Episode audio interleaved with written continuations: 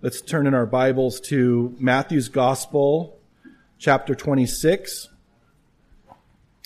We have um, 75 verses to go through today, so it's a lot of verses. I'm not sure if I've ever taught that many verses before, uh, and I'm probably pretty confident that you haven't heard a teaching that goes 75, but maybe you have. You know, Pastor Chuck, back in the day, some of those teachings are two hours long. I'm like, woo, you must have young hippies with no families with nothing better to do. Uh, I don't know how they could, st- two hours, that's a lot. Even with Pastor Chuck, that's, uh, that's, that's a lot, but I know God gave them grace and he gives us grace. The introduction here for this chapter is Jesus, as we've been seeing on Sunday mornings, he is getting closer to the end of his public ministry, the end of his earthly life uh, before he's resurrected from the dead. And so what we're looking at here is we're looking at basically his time is at hand. Over and over again, as we've been going through the, the book of Matthew, the Gospel of Matthew, verse by verse, we have seen him say, my time has not yet come. And, and there were attempts to speed up the process of what he was here for, or what people thought he was here for. At one point, they wanted to make him king by force. And that was a, that was a crisis in his public ministry because it wasn't, that wasn't what he came for. He didn't come to take over and sit on the throne of David at that time. He will do that. But there, but this wasn't the time. This was the time for him to minister, to serve, to heal, to do miracles, to basically demonstrate that he's the promised Messiah. In the Old Testament, God beautifully, masterfully painted this vivid, specific portrait of what the Messiah would look like when he came through the prophets, inspired by the Holy Spirit. And he fulfilled that in his life. And Matthew, as we've looked at, he's a Jew speaking to Jews about a Jew, the Messiah. And he has quoted scripture after scripture after scripture demonstrating that he is the Messiah that, that about whom the, whole, the Old Testament prophets spoke flawlessly. But yet we've also seen with Matthew that he has more, he recorded more teaching than in any other of the four gospels. Matthew was a tax collector when he was named Levi. That was his background before Jesus called him. He was really good at keeping records. How many tax IRS agents are not good at keeping records? Unfortunately, they keep records too well, or they think they do. If you work for the IRS here, God bless you today. You're, you're, you're, you're, you're set apart. You're different. So he knew how to record things. And so there's more of the Lord Jesus' teaching in the Gospel of Matthew than any other gospel. And so we've seen this this last week of his public ministry where he's confronting the Pharisees. He's using them as object lessons. He's engaged in interactive parables where they are the subject of them and they're answering questions in the context of those parables. He's trying to reach out to those Pharisees. For one, he didn't, he never gave up on the Pharisees. And that we see in the book of Acts where they came to know Christ. And in Acts 15, they were, they're the leaders there, the, the leaders of of the churches there in the Jerusalem area had among them Pharisees.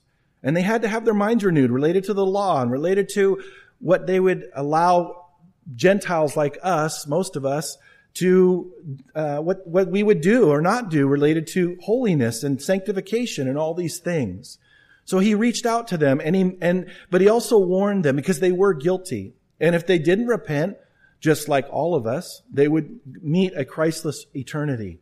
And God didn't want that. And so he's been reaching out to them. He's been exposing them. He's been teaching the disciples how not to be. They're going to be the ones that are folk, that have the focus on them in the book of Acts.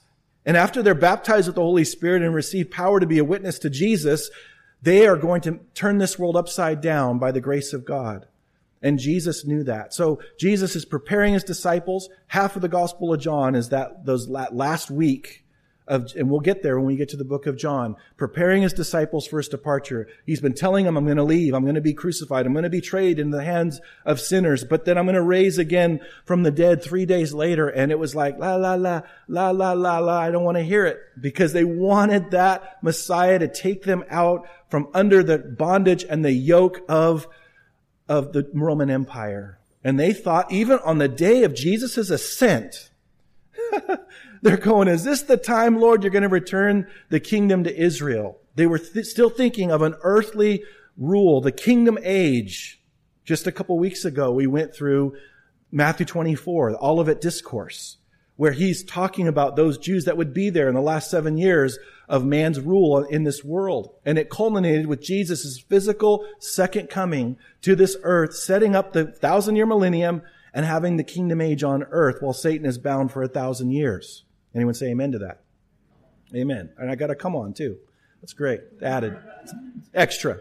So we've been looking at that. So now as we look at Matthew 26, he is at the end. His time is at hand. All those times he said, the time has not yet come, or the time is not at hand. Now he's saying the time is at hand. God's perfect timing. God wasn't relying upon man's timetable. He was relying on his own timetable. And just like there are more prophecies related to the second coming than there are the first coming, all of those prophecies will come to pass exactly on God's timetable. Yesterday, we lost the Supreme Court justice. And that's going to throw off, if the right guy isn't there, that's going to throw off the Supreme Court and how we interpret the Constitution, the laws that we have, freedoms related to Christianity. There's so many implications with the abortion and all these things. But yet we can't be worried about those things because God's in control. All of this is going on his timetable. It doesn't mean that we're called to be aloof or disconnected or like, okay, well, I'm not going to be a part of, you know, ministering or being a, busy about the Lord's business in the context of all that. We don't get to just say, I, I, I'm, I'm out. I'm take my ball and go home. I'm not going to participate in what God's doing in this world. He knows that the light shines the brightest in the darkness. And he's called us the light of the world.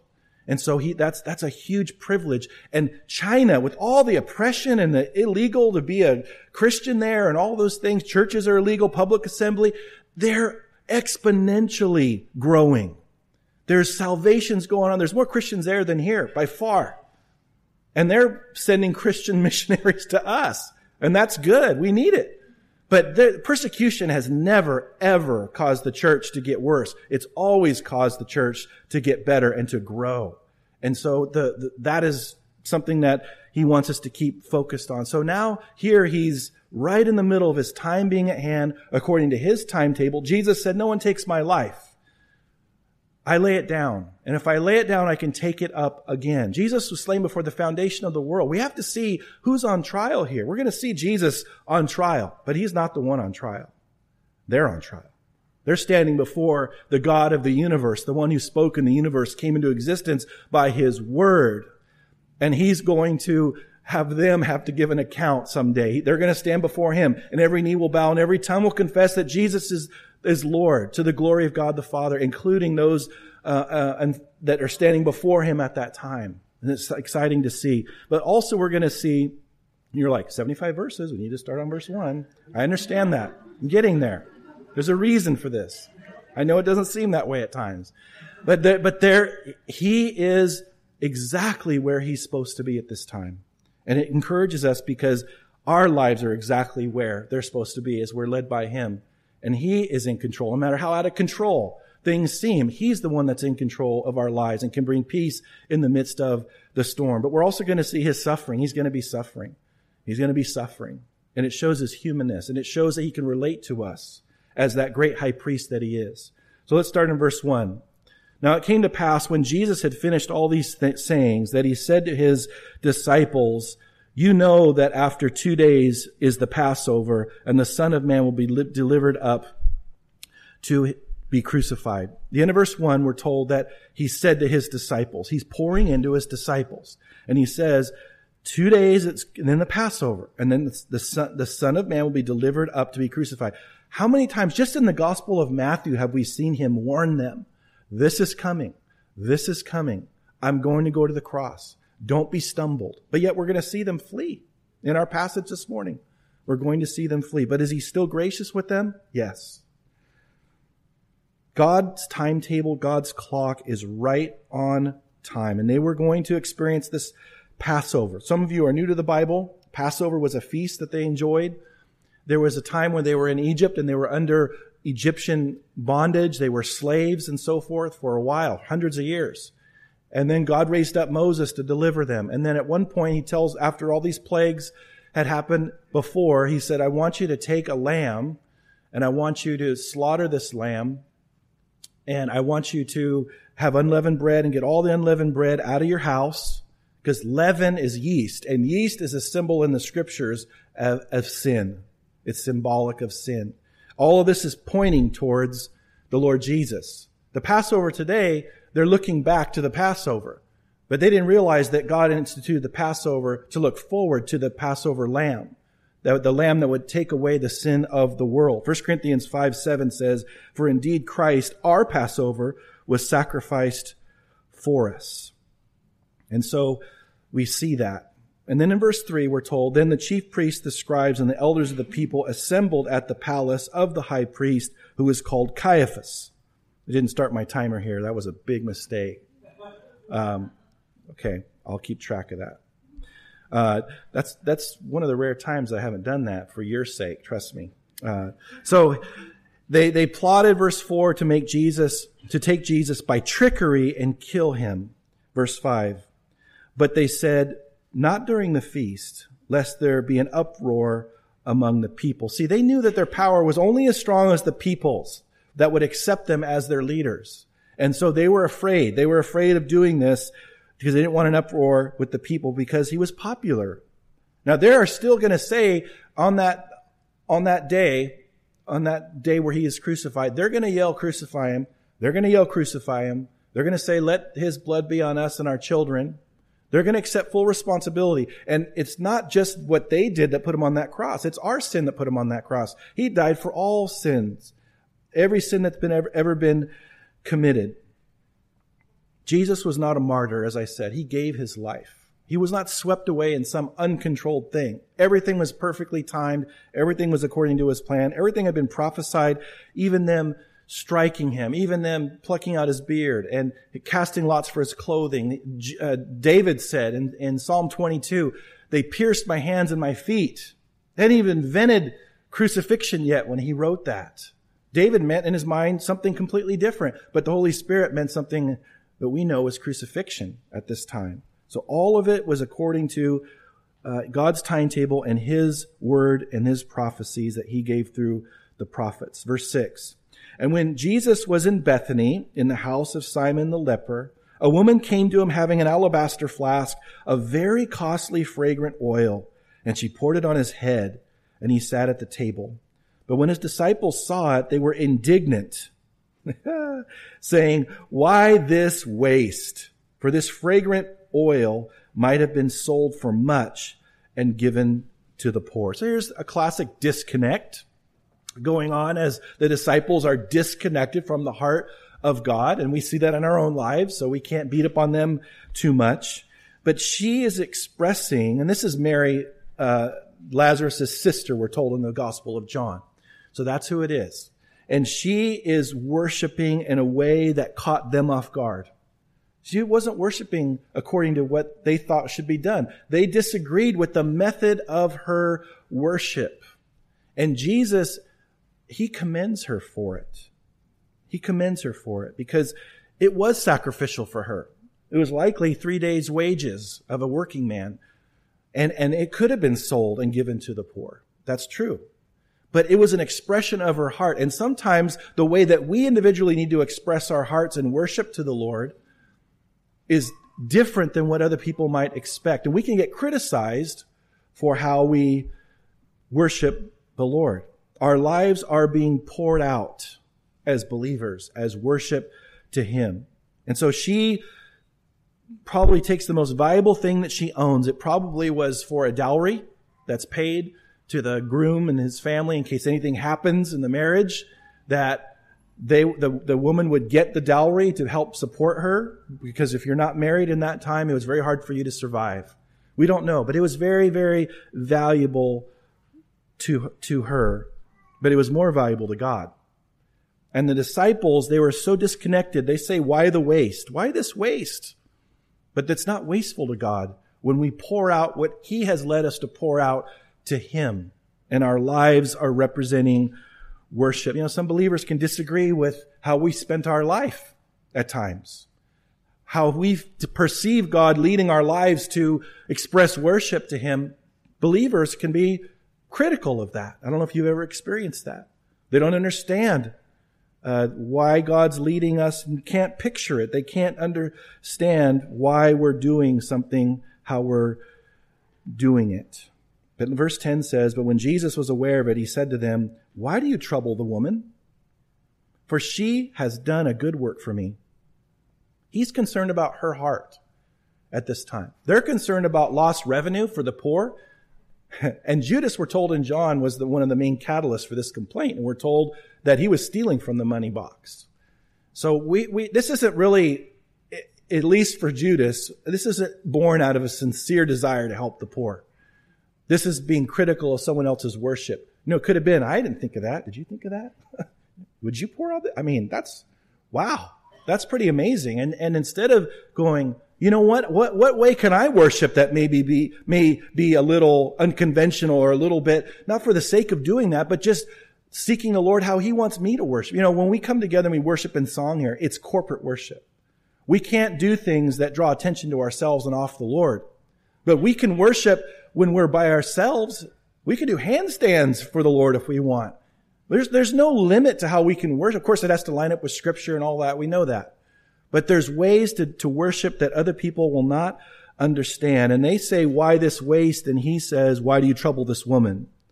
And that's what he's thinking when we're worshiping in a way that other people are critical of. Why do you bother this person on how they want to worship? He completely values our expression of worship. I remember, I was just this week, I was remembering that 25 years ago, around this time, the Lord called me to be a pastor in 1991. I was 21 years old.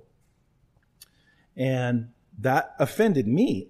you know, that was like, what are you talking about? Do you realize, like, you know my past? I mean, you have to know my past. You're God. But why would you pick me? I mean, that's like, there's way more qualified people out there. And I still say that to him. Sincerely, I do. But he, he, you know, I remember saying, Lord, whatever you want to do with my life, you do.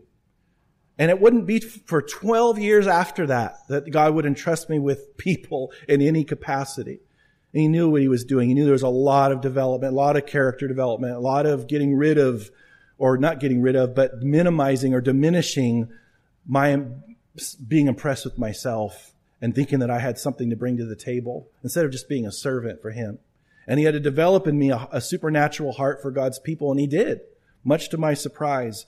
But my kind of ministry uh, trajectory was not how I expected, nor was it how anyone else expected. I went all over the place in different ways. I different churches, moved down to different areas to get uh, training and discipleship and all of that. And then, I mean, it just, there's been so many things that no one could have predicted and people were shocked. And I, I was shocked as well. But I wouldn't trade anything at all for what God's done in my life and through my life. And I know you're, you're the same if you've surrendered your life to Christ. You look back and you see his choices and you see that he knew what he was doing and your life was spent, has been spent as an expression of worship that's been so meaningful to him that maybe other people didn't understand, but God knew exactly what he was doing and is doing. Jesus continues in verse 11, For you have the poor with you always, but me you do not have always. For in pouring this fragrant oil on my body, she did it for my burial. Assuredly I say to you, wherever this gospel is preached in the whole kingdom, what this woman has done will also be told as a memorial to her. And the fact that we're reading it in Matthew right now is a fulfilled prophecy. Because everywhere the gospel's preached, wherever this, this book and other books and other gospels, it's talking about this as a memorial to her. That's how much she touched the Lord's heart with her worship that was unconventional. That was different than maybe other disciples expected. And this is the thing that he reveals that she didn't reveal and the disciples for sure didn't understand. He says at the end of verse 12, she did it for my burial. You know, we see Mary three specific times at the Lord Jesus' feet, learning, listening, so often the disciples were not listening. She was listening. I believe she heard him say, this is going to happen. I mean, for sure, he just had said it, but he had said it multiple times.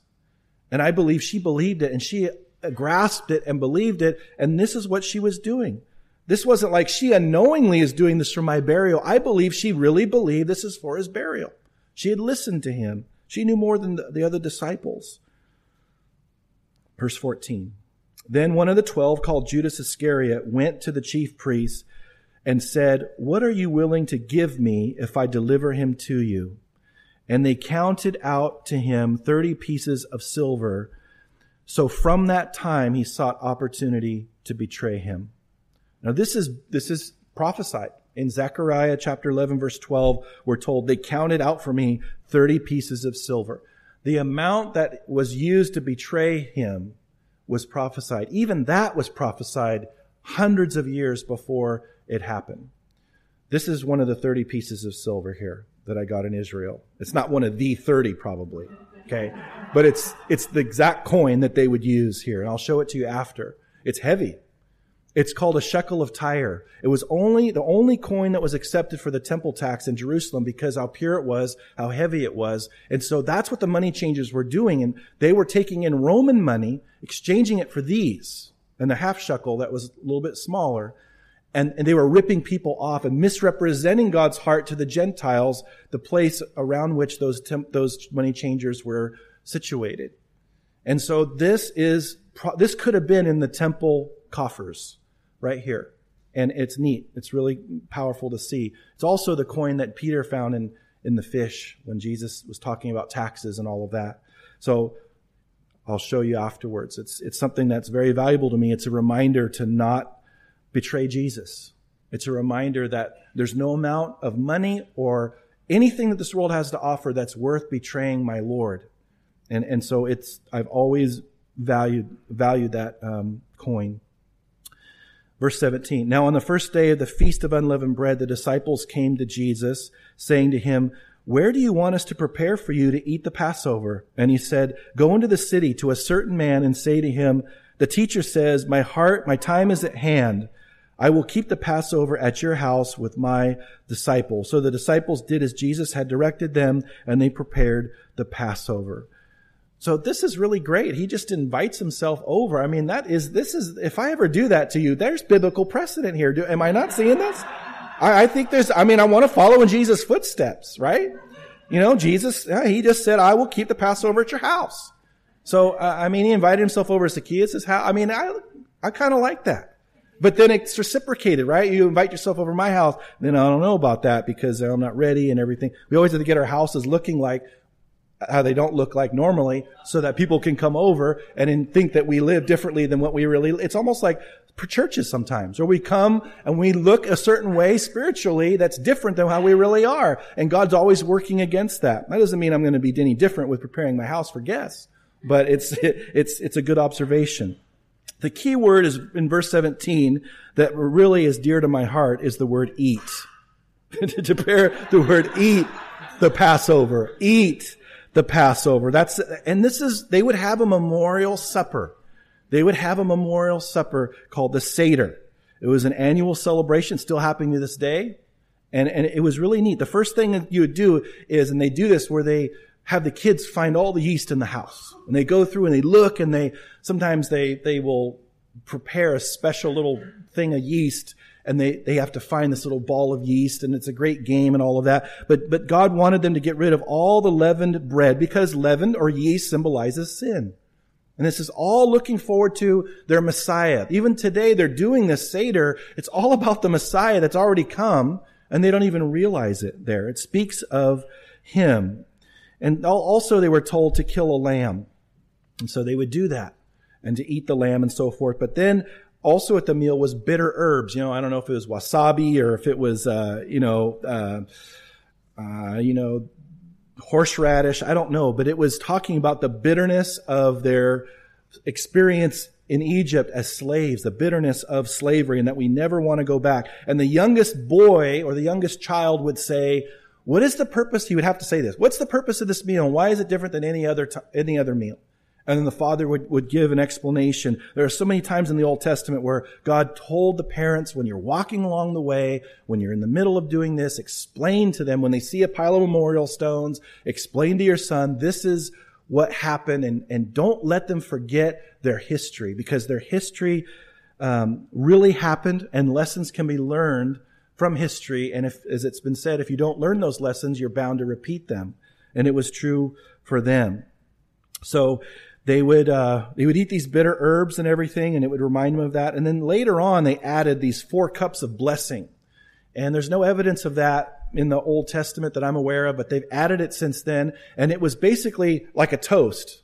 And they had uh, grape juice in there, and they would, and sometimes maybe wine, but usually grape juice because the wine would represent fermentation and yeast and so forth. So it was likely grape juice there, and they, and they would they would talk about what God told Moses to tell the people in um, in Exodus there in chapter six, I believe it is, where he would he would tell them to tell the Israelites, I will do this, I will do that, I will. There's like four of them, major I will, and their promises to them. And so they recite that, they read the passages, they go over that and everything. And so, um, oh, Exodus 6. Exodus 6, they, they went, and you can read that, verses 6 through 8 there. It was, I will bring you out of the burden, under the burdens of the Egyptians. I will rescue you from their bondage. I will redeem you with an outstretched arm and with great judgment, and I will bring you into the land which I swore to Abraham, Isaac, and Jacob, and I will give it to you as a heritage. So they're remembering that with these four cups at the at the the Jewish Seder, Seder, however you say it. I'm a Gentile; I can mispronounce those things. So, um, so that's what's coming. That's what's coming, and, and that's important because of the Last Supper, as we'll get into in a little bit here. Verse 20. When evening had come, he sat down with the twelve. Now I want to stop there because they didn't, you, you, you, remember those paintings where they're all sitting at the Last Supper and Jesus in the center and all of that. That is an illusion. That, those, those things did not happen. They didn't sit in chairs like that. They reclined. This is even better, right?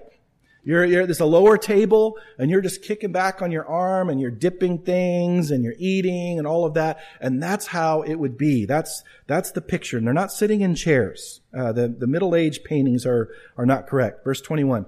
Now, as they were eating, he said, Assuredly I say to you, one of you will betray me. And they were exceedingly sorrowful. And each of them began to say to him, Lord, is it I? Now, this is kind of surprising for us. Because conventional wisdom, first of all, would say there would immediately know that it was Judas, because we picture Judas as this, you know, you know, like, like this evil, maniacal guy, you know, and he's just, but he, that's the part of the, the thing is that it was all inside of him. There's a reason why he was given that money bag.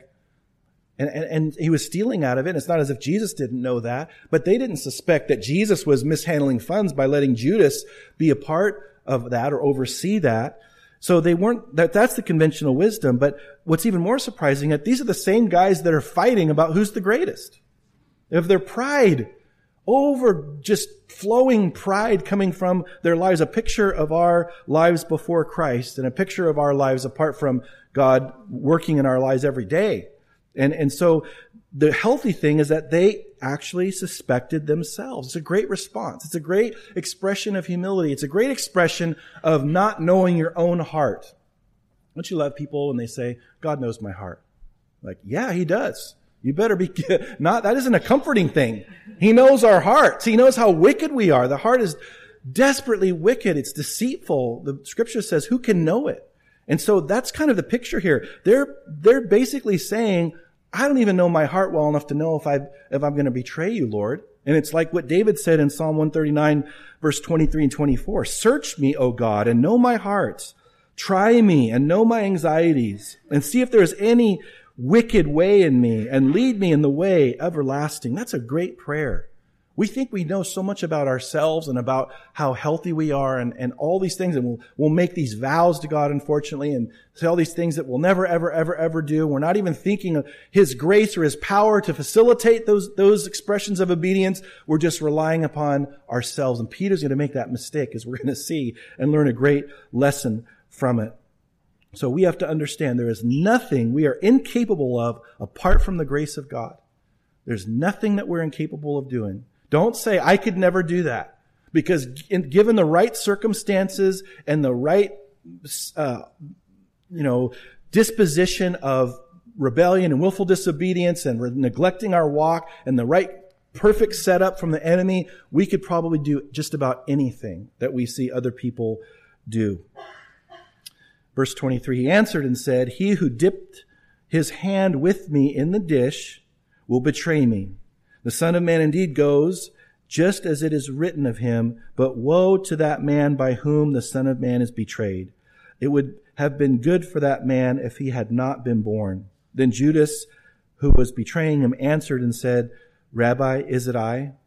He said to him, You have said it. Now, why would he say that? He knew it was him. I don't know, I don't know the answer to that. I don't know if he was testing the Lord Jesus somehow. After all the miracles that he has, he has seen, and all of the divine word of knowledges and all these things, he's thinking somehow he may fool him. Mean, that's, that's, that's incredibly deceptive on his self-deception going on there on his part. And he said, you have said it. Other gospels were told it and he left soon after that. So now he's, we're going to see him change this, this Seder, this Passover meal. He's going to change it forever because he's going to introduce something that's new, namely the new covenant. And so he's going to change this meal. It's going to be a, this new, this new thing he's going to do, this new communion thing that he's going to do, Holy Communion, not communion thing. It's a little bit not less, not really reverent say that, but this Holy Communion, he's going to change forever into something um, great for us. Looking back, and we remember so they were looking back with Passover, but they didn't know that God was looking forward through that Passover to the reality of everything that God was pointing to, their Messiah, and that he would change this whole covenant from the old covenant to the new covenant. And now we would be looking back in memorial for what, what he did for us because he's at the center of, of everything. So he says in verse 26, and as they were eating, Jesus took bread, blessed it, and blessed and broke it, and gave it gave it to the disciples and said, Take, eat, take, eat. This is my body. So th- he's pausing here. And he says, This is my body. This bread that's broken, this unleavened bread is broken. Then he took the cup and gave thanks and gave it to them, saying, Drink from it, all of you. For this is my blood of the new covenant, which is shed for many for the remission of sins. So he broke it, first of all. The Lord Jesus' body was, would be broken. It was unleavened. It was sinless. Jesus was born sinless. He was born with a perfect human nature. And he was the God man. He was all God, all man, all at the same time. No fallen nature, although he could relate to us being tempted in all points just as we are, yet without sin. So he was perfect. And then the lamb in the Passover was a male lamb. Jesus was male. It was without spot. It had to have no defects. Jesus was perfect. He's the only one that could say, I'm perfect. And he could say it all the time. He said at one point, who convicts me of sin? And there was silence then, and there's silence today. Jesus was and is sinless. And then they had to live in the Passover, they had to live with the lamb for a few days. They had, and they, I'm sure the kids got attached to it and the whole thing and then it was slaughtered. And Jesus was with us for a short period of time as the Passover lamb, and, but he was sacrificed for, for us. And then they were to dip some of the blood from the lamb with, in, a, in a bowl and so forth, and they would put it on the top beam and the wood and the posts of the door. And that created a symbol of a cross. That they had no idea what they were doing. And when the angel of death would, was coming to kill all the firstborn in Egypt, if he saw the blood, then he would pass over their house and not kill the firstborn. That's where the word Passover comes. So he is our Passover. And when God the Father sees the blood applied to us, when we've accepted Jesus Christ, we've asked for his forgiveness, we're trusting alone in what he did for us on the cross, not any religious rituals, not any works, nothing completely trusting in what he did for us on the cross, God sees that blood and he passes over in the sense that he doesn't charge our sins against us anymore. And now when he sees us, he sees the perfect righteousness of Christ, that perfect positional standing. Lastly, related to that Passover meal, when they were eating it, they're supposed to be fully dressed, ready to go. And they had to go at a moment's notice. And that's exactly what happens with us. We are always ready to go. Preach the gospel, always ready to leave this world to be with Him. We're always called to be ready to go at any moment. Now he's going to get into this, this covenant here. Uh, and we're going to look at it a little closer in a minute. And there's a new covenant. And there, and it was prophesied about. I want to read to you from Jeremiah chapter 31, verses 31 through 34. It says, Behold, the days are coming, says the Lord, when I will make a new covenant with the house of Israel and with the house of Judah, not according to the covenant that I made with their fathers in the day that I took them by the hand to lead them out of the land of Egypt, my covenant which they broke, though I was a husband to them, says the Lord. Isn't that beautiful? They broke their vows, but he stayed faithful. Verse 33 says, But this but this is the covenant that I will make with the house of Israel after those days, says the Lord. I will put my law in their minds and write it on their hearts, and I will be their God, and they shall be my people. No more shall every man teach his neighbor and every man his brother, saying, Know the Lord. For they all shall know me, from the least of them to the greatest of them, says the Lord. For I will forgive their iniquity and their sin I will remember no more. This new covenant that he speaks of. And covenant means to cut. And they would cut their hands and shake on it. They would cut animals in half. And I mean, there's, there's so many things in the Old Testament related to covenant, and it's a contract. That's the best way for us to understand. It's a contract. And so we're under contract related to our faith in Him. He's made a commitment, a covenant with us. And there's, there's the Adamic covenant, there's the Noahic covenant, there's the Abrahamic covenant, there's, I mean, there are so many different covenants. You can study it in a theology class. It's beautiful to see. But this covenant is in his blood because you don't get an inheritance until someone dies. And he, he died for us. But the difference is related to communion is that we're not remembering someone who is dead in memorial. We're remembering someone that's alive who died in our place so that we can have a relationship with him right now. And, and he lives inside of us. So we, we're remembering, we're looking back at the cross with the Savior. That's one of the things that we don't think about sometimes with communion. When we receive communion and we commune with Him that way, is that we're remembering His sacrifice with Him as if He's sitting right next to us and we're remembering it and we're thanking him and all of that. It's, it's, it's a fellowship with him. It's a special, special moment that we have with him when we, whenever we do it. And he doesn't say how often. He just says, when you do it, do it in remembrance of me. Verse 29. But I say to you, I will not drink of this fruit of the vine from now on until that day when I drink it new with you in my Father's kingdom. And when they had sung a hymn, they went out to the Mount of Olives. So he's, we're going to have that fellowship. When they enjoyed a meal together, they were, they believed that they would be becoming one in a way because when they, one person takes food and the other person takes the same food, they're both digesting it. There, there's like a mystical union and all of that. That was very common in their day and even some parts of the world today. That's why they wouldn't eat with Gentiles because they didn't want to come, become one with the Gentile. So he's saying, I'm going to be able to enjoy this with you someday in my father's kingdom, but not now. And I will not be able to do it until that time. And then we're told that they sang, they sung a hymn and they went out to the Mount of Olives. It's the only time that we see Jesus singing. Verse 31. Then Jesus said to them, All of you will be made to stumble because of me this night. For it is written, I will strike the shepherd, and the sheep of the flock will be scattered. Who strikes the shepherd?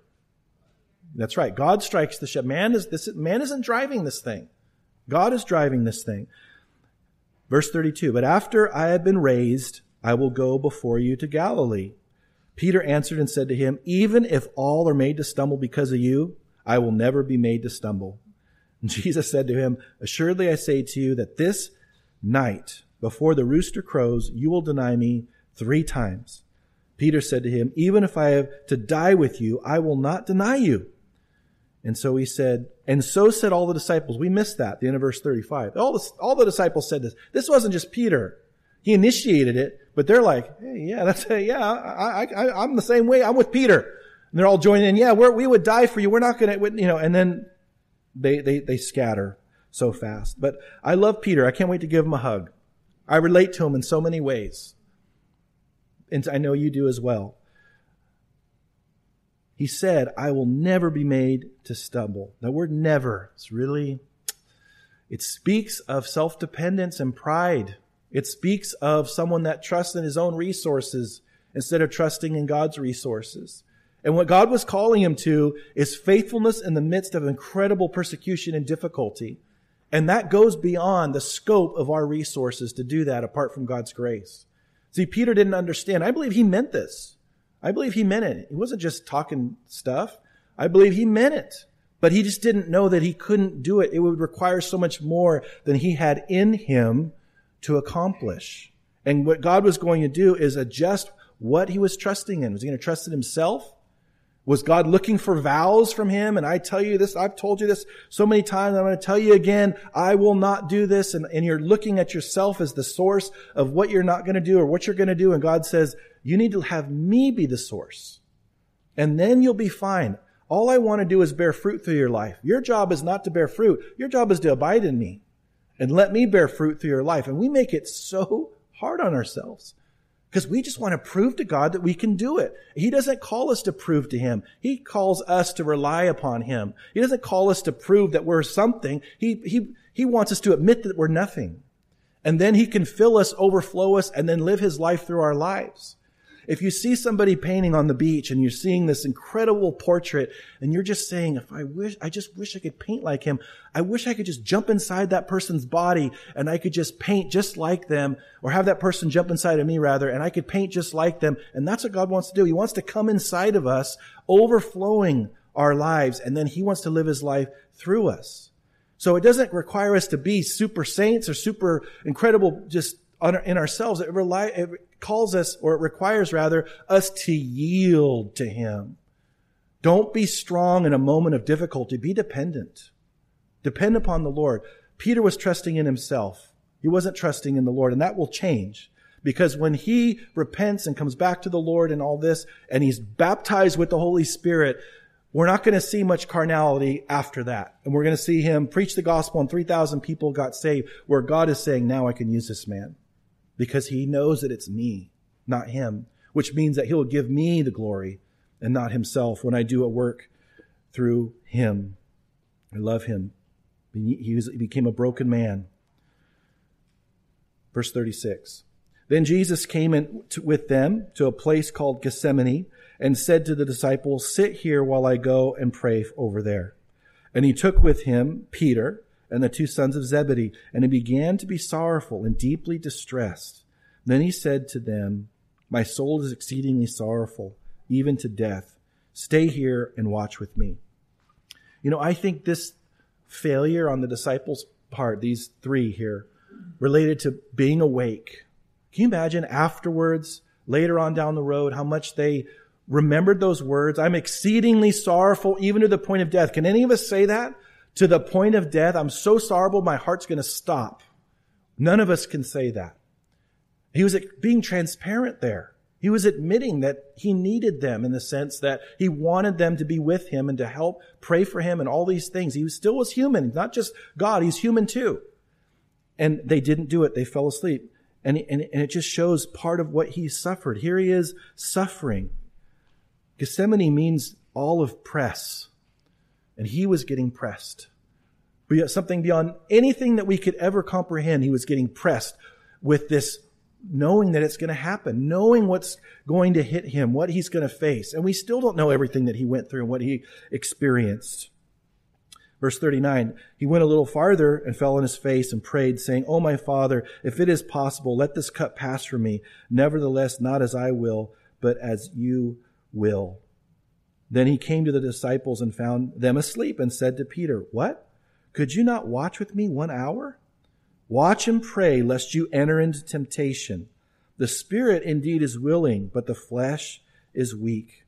Again, a second time he went away and prayed, saying, O my Father, if this cup cannot pass from me unless I drink it, your will be done. So he's saying if there's another way, and the fact that there was silence or that the Father told him, no, there's no other way and it's not recorded, shows that Jesus is the only way to God. If there was another way, the Father would have provided it for the Son because he loved his Son. But, but, he, but there was no other way. And he came, verse 30, 43, and he came and found them asleep again, for their eyes were heavy. Little horizontal prayer there. You ever had that where you're just dreaming in the spirit, you know? Waking up, snoring, trying to incorporate the snore into the prayer, you know, and God knows it all. He's, he's so gracious with us. He knows that we're doing our best and all of that. And he's just so loving and gracious. But their eyes were heavy. That's a good way to say it. So he left them, went away again, and prayed the third time, saying the same words. Then he came to his disciples and said to them, Are you still sleeping and resting? Behold, the hour is at hand, and the Son of Man is being betrayed into the hands of sinners. Rise, let us be going. See, my betrayer is at hand. There he says in the middle of verse 45, the hour is at hand. I've been saying the hour is not at hand, but now it's at hand. Jesus won the battle as a human, as a perfect human, in prayer. And he told Peter and the rest of the, the other two that the spirit is willing, but the flesh is weak. He's honest with us. He tells us, Your flesh is weak. His flesh wasn't weak, but our flesh is weak. And he's, but the answer came in prayer. That's where the battle is won, is in prayer. And if it's good enough for the Lord Jesus, friends, beloved, it's good enough for us. Jesus rose every day and, and, and prayed. And, and he communed with his Father. And if he needed to do that, how much more do we need to do that? It's a huge exhortation for us. Verse 47. And while he was still speaking, behold, Judas, one of the twelve, with a great multitude with swords and clubs, came from the chief priests and the elders of the people. Now, the temple had a temple guard. These aren't the Romans right now. This is a temple guard, a special temple guard that they had that the Jews oversaw. Now, his betrayer had given them a sign saying, Whomever I kiss, he is the one, seize him. Immediate, and, and, and kissing, greeting was very common. So it wasn't a weird thing for him to come up and kiss. And, and it was dark and so forth. And, and so they needed a cue of which is the guy. Uh, and it's hard to believe that that would be possible, but they, this is why Judas did this. Verse 49 Immediately he went up to Jesus and said, Greetings, Rabbi, and kissed him. Now, I don't have time to get into it, but this word kissed here communicates that Judas overdid it, like over dramatic. And, and, and it wasn't a sincere kiss, first of all. And we're told in other gospels that you know, this is how you betray the Son of Man with a kiss. And, and it's just this is, remember, Jesus loved Judas. Don't, don't, under, don't underestimate or not think about that this would hurt Jesus. Even though he knew in advance and all of that, he still loved Judas. Verse 50, but Jesus said to him, Friend, why have you come? And then they came and laid hands on Jesus and, and took him. Who's been betrayed before here? I've been betrayed. Jesus was exceedingly sorrowful, even to death. Uh, you could say that that's depression. Jesus was depressed. He wanted his disciples there to pray with him. Here, Jesus was betrayed. He was also not received by his own people that he loved as their Messiah. He knows what it's like to go through life like we go through life. And he gives us the capacity to respond appropriately, but he knows the hurt and the pain. He doesn't minimize it. It's encouraging to know that our high priest, our Messiah, can relate to us, not just because he's God and he knows everything, but that he walked on this earth and he went and experienced the things that we experience. If you've been betrayed today and you're healing from that, Jesus knows all about that. Jesus cares about you. He cares about what's happened to you and he wants to heal you if you've been betrayed. And suddenly one of those who were with Jesus stretched out his hand and drew his sword. We wonder who that is, Peter, and struck the servant of the high priest. We know from other gospels his name was Malchus, and cut off his ear. Fishermen wielding swords equals not good things. I know he wasn't aiming for his ear. How could you even do that? So he's trying to chop, lop his head off, and he cuts off an ear. Okay, he has the wrong thing in his hand. He needs to have a fishing net in his hand. But he has a sword in his hand. And so that points back to, Jesus, to, to Peter meaning what he said. But he's saying, I will die with you, but I'm going to fight all the way till the end before I die with you. I'm going to take every guy out that I possibly can. That's not exactly what Jesus had in mind there. Jesus didn't need Peter's protection. He didn't need a posse. He didn't need a, you know, a, a, you know, these, these bodyguards. He didn't need any of that. He's God. God doesn't need a, a security detail. Guys speaking into their sleeves and having earpieces and having sunglasses on. You can't see their eye. He doesn't need any of that stuff. Verse 53. And this is the real reason. Or do you think that I cannot now pray to the Father and he will provide me with more than 12 legions of angels? A legion is 6,000. That's 72,000 angels. We know that from scripture, one angel can just slay thousands. He could have prayed to his Father. And, and, but he chose not to do it. Again, he's not a victim here. Things aren't out of control and he's just like swept away in this. He's going through every bit of it. The reason why Jesus died on that cross for you and for me is because of his love. Not any other reason. It's because of his love. Those nails didn't hold him on that cross. His love held him on those cross. He was that cross. He was holding those nails together by the word of his power. He was holding the molecular structure of the cross and the nails and the thorns and the people striking his face and the spit and all that. He was holding all that together at the same time. He did not do what he did because of anything that sinful man had planned. It was supremely because he was slain before the foundation of the world. Verse 54. How then could the scriptures be fulfilled that it must happen thus? In that hour, Jesus said to the multitudes, You have come out as against a robber with, with swords and clubs to take me. I sat daily with you, teaching in the temple, and you did not seize me. But all this was done that the scriptures of the prophets might be fulfilled. Then all the disciples forsook him and fled. More betrayal. More, I mean, he loved them. And they, they, they were more concerned about their own safety than they were following Jesus at that moment. And we would probably do the same thing. So it fulfilled scripture and it showed just how they were and what they were and, and how they had, what capacity they had before being indwelt by the Holy Spirit. They're not saved yet. They've had their sins forgiven, but they don't have the, they don't, they're not indwelt with the Holy Spirit. That won't happen until John chapter 20 after he raises from the dead. That's when they're, the, the disciples are born again. Then they wouldn't be baptized with the Holy Spirit and filled with the Spirit until Acts chapter 2. Verse 57. And those who had laid hold of Jesus led him away again to Caiaphas the high priest, where the scribes and the elders were assembled. This was an illegal assembly. They were not allowed to have these court proceedings at night, and they did. It was illegal. Verse 58, but Peter followed him at a distance to the high priest's courtyard, and he went in and sat with the servants to see the end.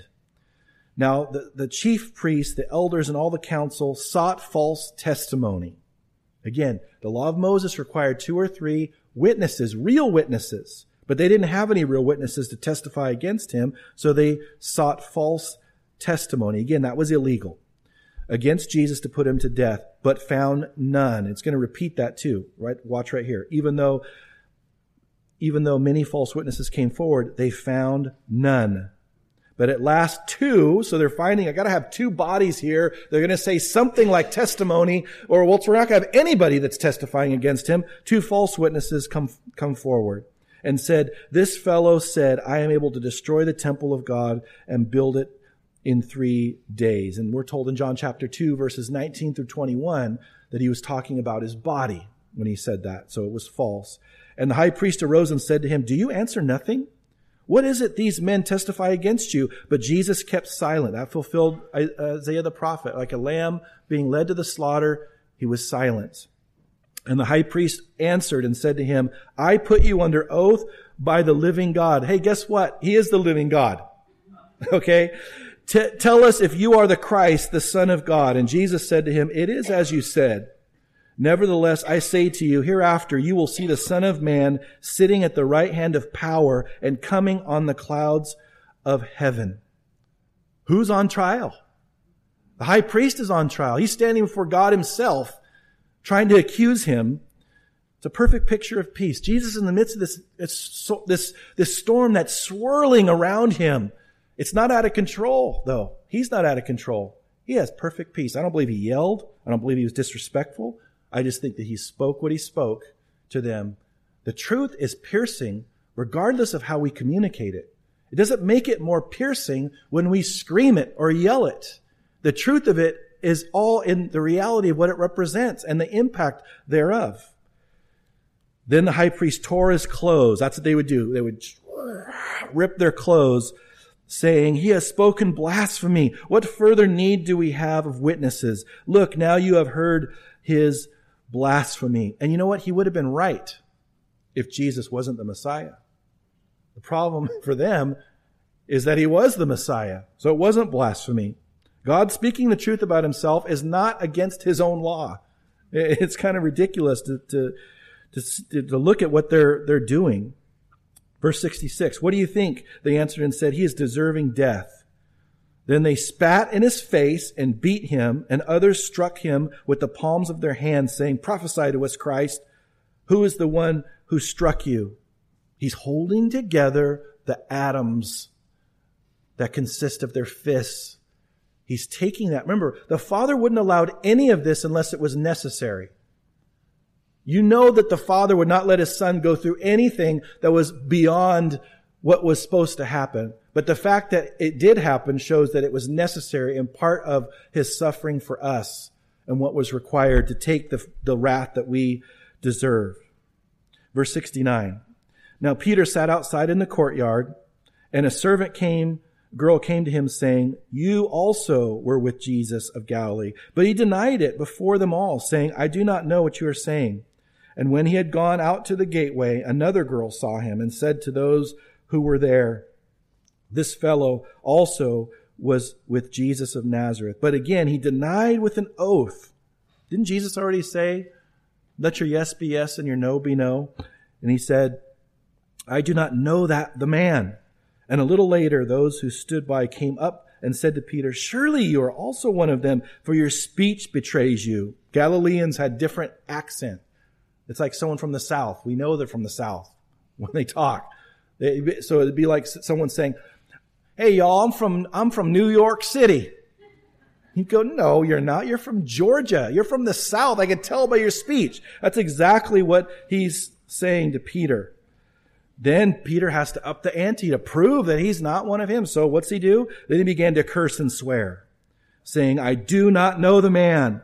And I'm glad the scriptures doesn't include the cursing and the swearing. Immediately a rooster crowed.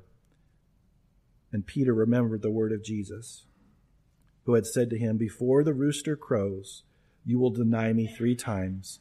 So he went out and wept bitterly. Yes, he wept bitterly. He was hurt. He was devastated. Jesus had already said, we'll learn this from another gospel. Peter, Satan has asked to sift you as wheat, but I have overcome, I have prayed for you that your faith would not fail. And when you return, strengthen your brethren. Jesus answered that prayer. That prayer was answered in Peter. Yes, he wept bitterly, but he repented. And we're going to see Judas throw the coins back in the temple and he's going to say, I betrayed innocent blood and all of that. But those weren't, that weren't, those weren't expressions of repentance. That's sorry. That's, that's being sorry that you got caught. And you saw the fruit of that by him killing himself and committing suicide. But this is the lowest point in Peter's life and failure, this failure to de- denying the Lord was, I believe, branded so deep in his heart, so deep in his heart after that. And so the fruit of that repentance lasted the rest of Peter's life. Jesus used this failure to rid Peter of his systematic self-dependence and pride. Not that he'd ever be, and not that he'd be sinless after that. In Galatians chapter 2, the apostle Paul had to confront Peter to his face because he was being hypocritical. So that's after the, the baptism with the Holy Spirit. That's after all those things. So Jesus would not, I mean, Peter would not be a perfect disciple. None of us are. But he would work in Peter's way, in, in life to, to make a way for him to see that you have to depend upon me. You have to be God dependent, not self dependent. If you're going to be used by me, if you're going to be an influence for good in this world, if you're going to make a difference for me for eternity, you have to be dependent upon me and not yourself. It was a great day of breaking and pruning for Peter that, that brought a lot of fruit. And so God was trying to switch Peter's faith to putting his, not having his faith upon himself, but upon God. And that's what he says for us as well. And that's what he wants for our lives. Let's, let's pray. Father, we just, we have so many things in our hearts, Lord, related to what you did for us. And we are so grateful, Lord, that you paid this price. We could never have dreamed that you would have done this. We know that man could have never made this up to think that you would come in our place and take this punishment and this mistreatment to the extent that you did for us so that we could receive eternal life as a gift that we receive in a moment in time.